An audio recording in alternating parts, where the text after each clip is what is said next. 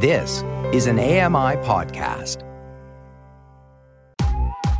I'm Kelly McDonald. I'm Ramya Amuthan, and this is Kelly and Ramya.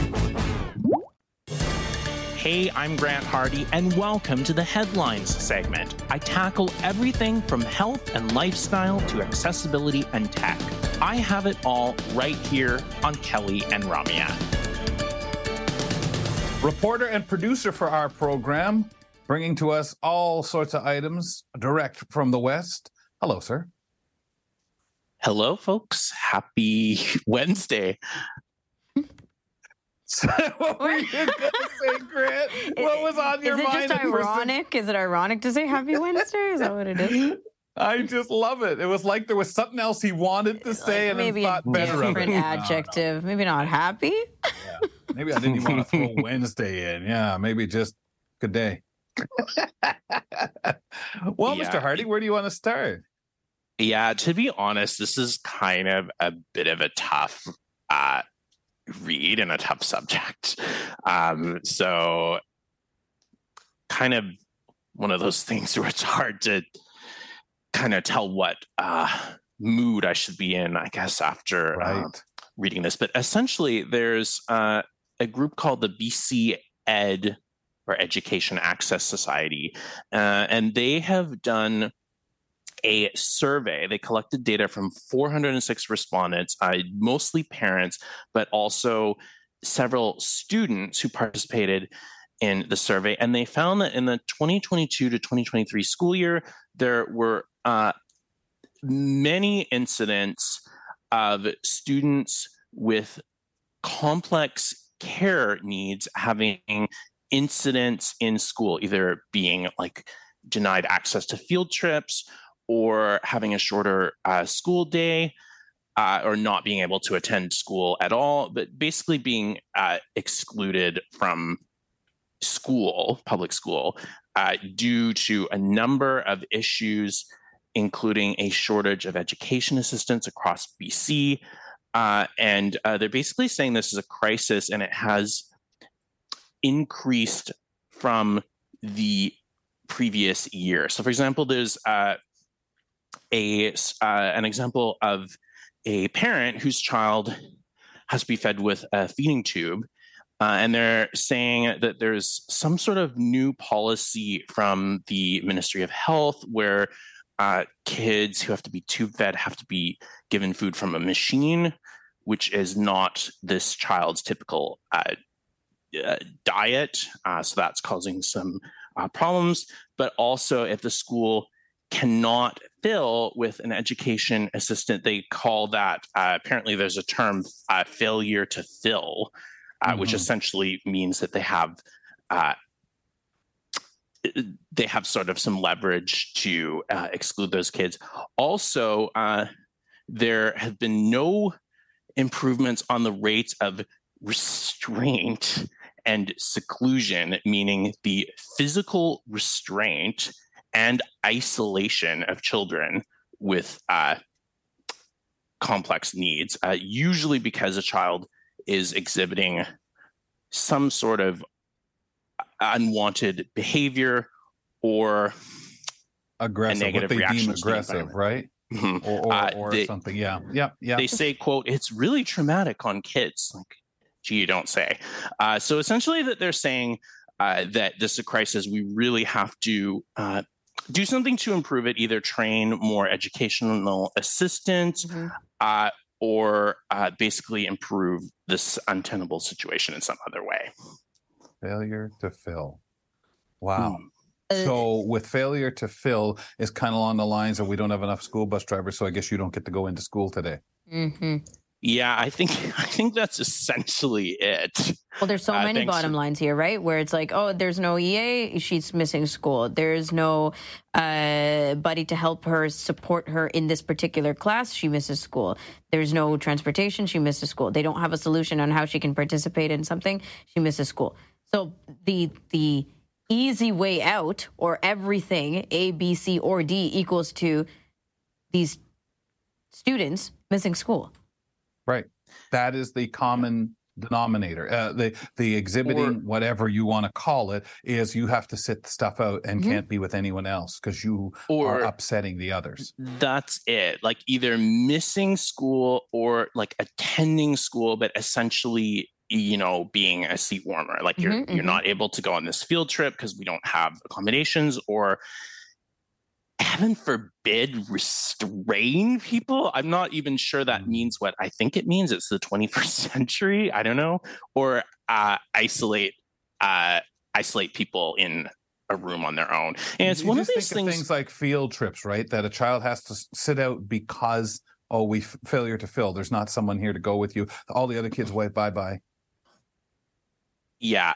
It's one of those things where uh, you know like it's hard to blame you know mrs smith who's like you know sick today and it's not her fault it's uh, hard to blame sort of the little guys even if i do think somehow there there is a little bit of a culture of like you know does inclusion really matter here that you know some sort of ableist like culture that some mm. people have but definitely in terms of the system i wonder if maybe you know increased pay, increased train training, increased sort of recruitment, and some kind of a cultural shift would be helpful. Because I do think, you know, for a lot of people with very complex needs, like school is school is sort of a gateway where mm. you can have some of the most opportunities in your life. Like as you get older, life gets scarier, you know, Harder. more difficult. Yeah, yeah, More isolating. There's a lot of things.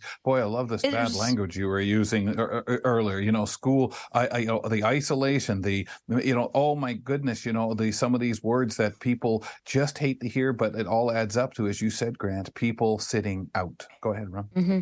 Yeah, no, I was just going to say, you know, if we're not utilizing these opportunities, as you said, Grant, um, of younger school years and mm. newer students to educate the the advocacy, to, um, to educate around inclusion, to educate other parents, teachers, educators, period, uh, around how to, you know, think outside the box that we've so clearly squeezed ourselves into, then how do you expect things to get better as we get like step into society and other worlds of life as we get older? And other stages. It's it's so yeah. complicated and frustrating. Um, you're only getting into further and further holes with this kind of attitude. But I wonder, you know, systematically, how can we change this situation? Yeah, there's shortages shortages of EAs, uh, educational assistants, and shortages money. of people being trained, and the money, money, and all these other aspects that are adding to this. Uh, you know how awful the situation is, and I wonder if we could just almost blanket and say every school needs X amount of EAs, period. So that we, the bottom line at least, you know, is lifted, right, with the kind of assistance you get. Because what happens here, at least what I'm aware of, is uh, people are assigned, like particular specialists or EAs are assigned to students. And maybe that approach is making it difficult, more difficult on the kids. I, I I think that's done in the sense of obviously who might literally need someone with sure. more than maybe somebody else. And then you look at, okay, per capita, this many students, this, but it's so need based. And unfortunately, because you could have a school that's going to have more persons with, with who have the complex um, needs that that need that help. And then they'll stick to the standard of well for a school this size this many we're to have so many. There's got to be more flexibility more openness and a, and a view of by a school board by the system this is important for all the reasons you've both said why we need to be in school. Yeah of course. Yeah yeah i suppose it's just one of those situations where it's hard not to have like an equal system across the board. Like obviously in the mainstream it would be hard to say you know we're going to give this person you know different education or whatever than this mm-hmm. this this other person. So I, I i get that it has to be kind of systematic but it, it is always hard with um uh, those um those. Uh, you talked to someone uh quite a while ago who who studied uh, you know systems and uh, basically found that uh, uh, you know when when a system is too uniform, like too identical across the board, people always fall through the cracks. Oh yeah, definitely. Um, so yeah, that's that's certainly something, and I, I, guess just all the stuff we were talking about, money, recruitment, but uh, certainly like a cultural shift. Like I, Absolutely. I do think that perhaps there's an element in, in society that would say, you know, like how much does, dare I say, how much does it matter. I think that might be on mm-hmm. some some You're talking brains. about a baseline, mm-hmm. right? I think that we've now the the bar for the baseline is so low. Like when I hear when you see some of the stats in this um, article, Grant, and how many incidents where children or students are missing school, missing uh, classes, uh, EAs are not available, whatever it is, like all the combinations of different things that add as incidents for it being problematic, just for us to identify it is wild. Like it's in the thousands in the last couple of mm-hmm. Uh, years. So our baseline for you know, oh well, they're just going to have to miss school is ridiculous to mm-hmm. me.